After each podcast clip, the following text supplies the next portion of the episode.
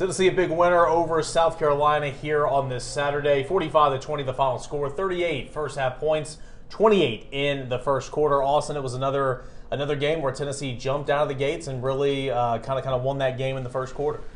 Yeah, they jumped out. They were up 38 to seven at halftime, and then kind of took the foot off the gas, got a little lackadaisical, uh, a little boring in the second half. They did tack on a touchdown late. I told Ben before the game that I thought Len'Neth Whitehead would score a touchdown because on Al Wilson Day, number 27 needs to make a uh, make a touchdown. Sure enough, he did.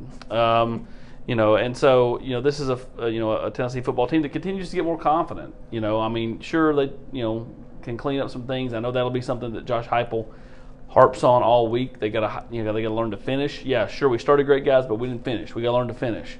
Um, part of that was on play calling. Part of it was on lack of execution, and and so you know this is a football team that Ben you know has really kind of turned the corner. Now again, does that mean they can beat Ole Miss a week from now? No, Ole Miss can score, and so that game could end up being a really high scoring shootout. Um, but you have to feel good about you know Tennessee the rest of the way, especially with Hendon Hooker at quarterback he just makes everything seem so much uh, more smooth than what we saw early in the year. Yeah, it kind of stinks that Tennessee had the second half that it did because that's your your lasting feeling, your your lasting image of what was a big blowout win, quite frankly, over South Carolina. I thought the offense was absolutely awesome in the first half, and I think that should be the primary uh, you know the center of the conversation going forward this week as we put a bow on South Carolina is that Tennessee's offense dominated in the first half, and I, I will chalk the second half up to taking the, the foot off the gas. You had multiple players allude to it. Uh, Josh Heupel alluded to a, a, a, loss of focus that led to the second half. Uh, so I, I, don't think that was truly Tennessee's offense sputtering against a, a bad defense. I think the, the conversation should be that first half, and it showed that Tennessee is going to be able to put up points this year.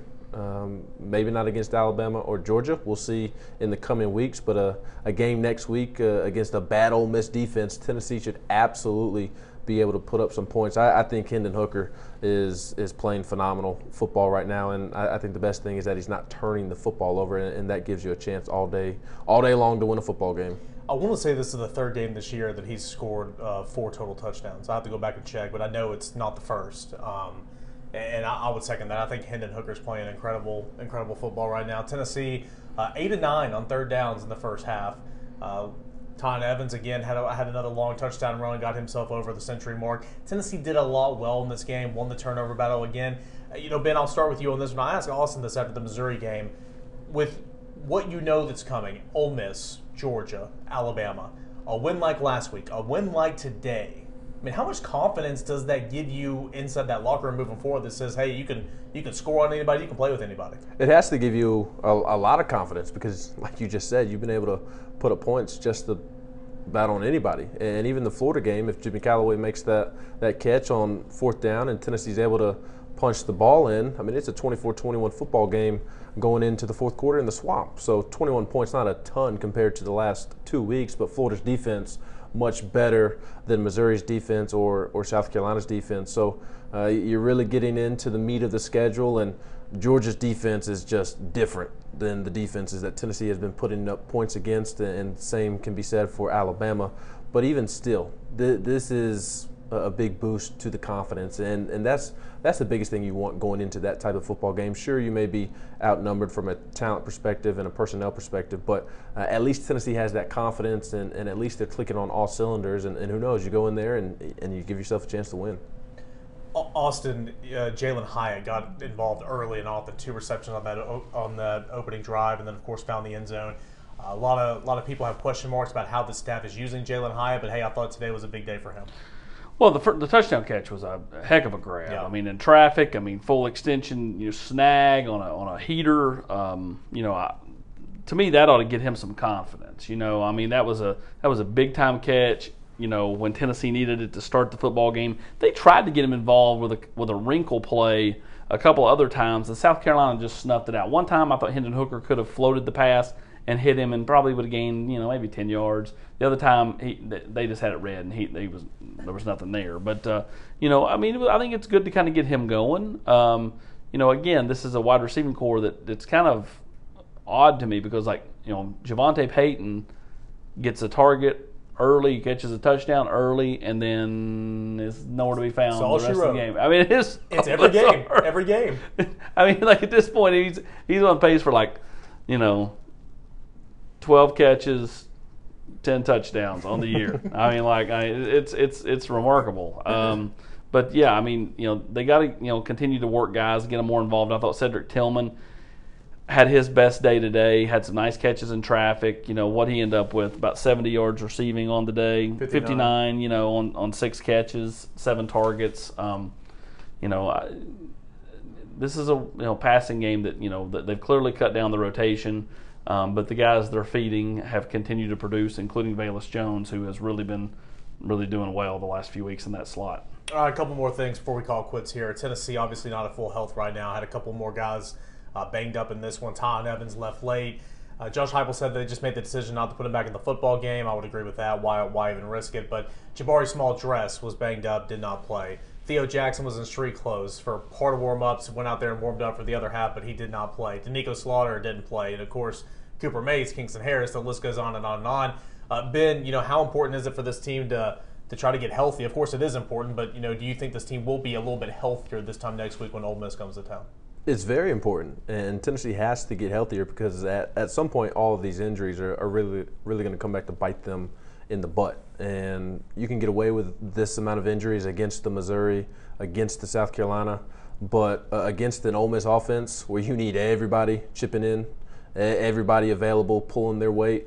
Um, if you don't have those guys, it, it'll come back to get you. And they, they've got to get healthy this week. And, and obviously, some of that is just pure luck and whether you can get certain guys healthy. Uh, different guys have different injuries, obviously, but they've got to get healthy because, again, you can get away with this amount of injuries against the Missouri, against the South Carolina, but against the, the Ole Misses and uh, the Kentuckies, the, the Bamas, the Georgias, you're, you're going to need everybody because you're going to need help from everybody. I thought huge today that Tennessee did not have to play Jabari Small. yes. He needed the rest. Theo. He could have played, yes, but Theo at least went through warm-ups, and I know Jabari did too. But Theo looked fine out there moving around, whereas like, you know, Doneiko Slaughter was, Was limping. seriously limping. Um, But you saw God step Brandon Turnage stepping up. yeah, Turnage stepped depth. up. Yeah, and, and I, and I think that's huge because Willie's so like trust oriented. Like if he doesn't trust, then he struggles to play. Today, if Brandon Turnage didn't earn his trust, I don't know how else you could because he played really, really well. He did. Drawing praise from Heupel afterwards was all smiles.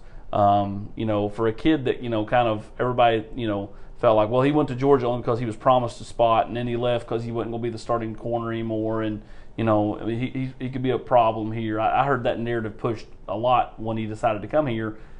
Kid has been on above board on everything he's done, so you know, big smiles from him today. He's happy, you know, and tickled with the way he played. So you know, again, as Ben pointed out, not having to play Theo, not having to play Slaughter, not having to play uh, Jabari Small, Jaylen Wright didn't play today. You know, uh, to me, that's a real win. Elijah Simmons did not have to play today. Um, you know, I get a week further down the line. Cooper Mays dressing out today is interesting to me because that tells me, and I and I'd heard it, and I and I'd heard he is really progressing rapidly. Now, does that get him back for next week? I don't know. Um, I think if he doesn't play next week, I sure wouldn't play him against Alabama, and then he gets the bye week and he comes back fully ready to go against Kentucky. One would imagine. Yeah. Um, but you know, to me, that's an interesting dynamic going into next week because you know you may need. You know, I mean, the defense or the offensive line did give up six sacks to the South Carolina defense today, so you may need a guy like Cooper back next week if he can give you anything.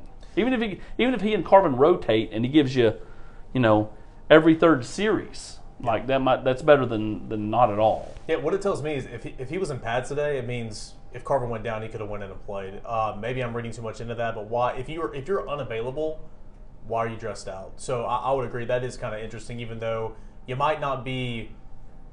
You might not should be out there playing, but if you had to, you could go. And so, you know, it looks like he's progressing, and we'll have to see about next week. Uh, big recruiting weekend. We'll, we'll wrap up on this. Ben, you and I were over at uh, Catholic last night. Lipscomb Academy, a big winner over Catholic. We talked with uh, a couple prospects and Caleb Beasley, the Spillmans, and, and of course Trent Dilfer. That's up on the front page right now and on the board. Austin, uh, three officials in here today, ton of unofficials. Who were some of the highlights of uh, the weekend? And uh, some some people will be uh, talking to over the next couple of days. Well, obviously, you know the main two to me. I mean, no, no offense to Brian Grant, but he's committed. The the other two official visitors are Davison, and I'm not even going to try to attempt to pronounce the last name. The kid that was committed to Rutgers. You know, he had to like what he saw today. Tennessee, you know, played good defense, and the same thing with Joshua Josephs. If you could say any about anything about today, is Tennessee didn't really get to the quarterback. They need a Leo. They need two of them. They had two of them. They're top two on the board. Joshua Josephs and James Pearce right down the recruiting section today. So Pearce did make it in with his teammate Daylan Smothers, and so that's twice unofficially. I mean, I, I don't want to say Tennessee's the leader, uh, but I would consider them uh, the leader at this current moment uh, It for, easy for James though. Pearce. Correct, but it, but it's not. Anytime you have to go through the mountains, Yeah. you- trust me. I mean, I've talked to Annoying. en- en- enough recruits over the years where it's like, I don't want to go through the mountains. You know, I have to get up early at 4 a.m. to leave to get over there to you know to be able to partake in the stuff they want to yeah. get. Yeah. So you know, it, I just feel like that to have those guys here to play the way they did defensively, to have the atmosphere again, was it perfect? No. Um, but you know, I, I think that you know Tennessee's got some juice in recruiting right now. They had a bunch of solid players here today. We'll see what happens next week. Who makes it in? I think next week's a perfect candidate weekend for an unofficial visit from Walter Nolan. Um, Maybe a five star quarterback or two. yeah, and, and we'll see, you know, who out for the 23 class. Yes. Um, and then we'll see, you know, who else makes it in um, uh, from across the in-state players. Yeah, and uh, that committed class is going to try to make an effort to be here against Ole Miss. Uh, Numerous of those guys have told me they're going to be in attendance. Uh, final score 45 to 20. Ben, any any closing remarks here on a, on a day that was all balls there early on and finished off uh, all in orange? Got the job done. Four and two through the first half of the season, and I, I think there's truly something to be said of that. You and I talked about preseason expectations and, and people assuming that Missouri and, and South Carolina were ahead of Tennessee because uh, their head coaches are media darlings, and, and Josh Heupel isn't necessarily that. And uh, it was a good reminder the last two weeks for Tennessee to remind folks that hey, Tennessee's still ahead of Missouri and South Carolina, and I think there's something to be said for that. All right, Ben McKee, Austin Price. I'm Eric Kane. Tennessee a winner today over South Carolina, 45 to 20 here at Neyland Stadium.